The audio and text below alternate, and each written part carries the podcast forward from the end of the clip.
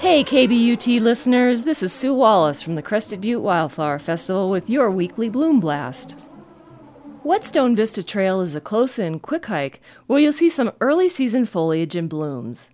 This trail takes you up through a beautiful aspen and conifer forest.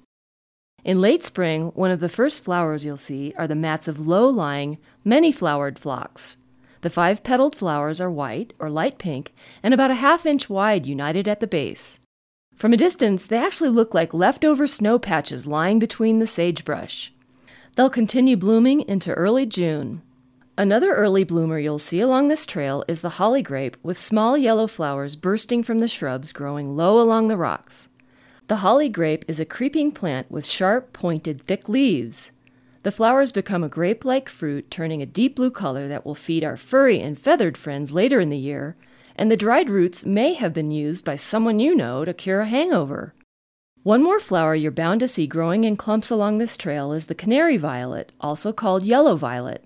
They sometimes appear to be partly eaten, and they probably have been, as they're a nutritional source of vitamins A and C. Violets also fill ancient legends and stories as a symbol of modesty, simplicity, and thoughts of love. Thanks for tuning into the Bloom Blast. We'd love to hear what you're seeing out there. You can share observations or learn more at CrestedButteWildflowerFestival.com. And remember, just because wildflowers are tough, they don't like it rough. So leave them alone and let them do their stuff.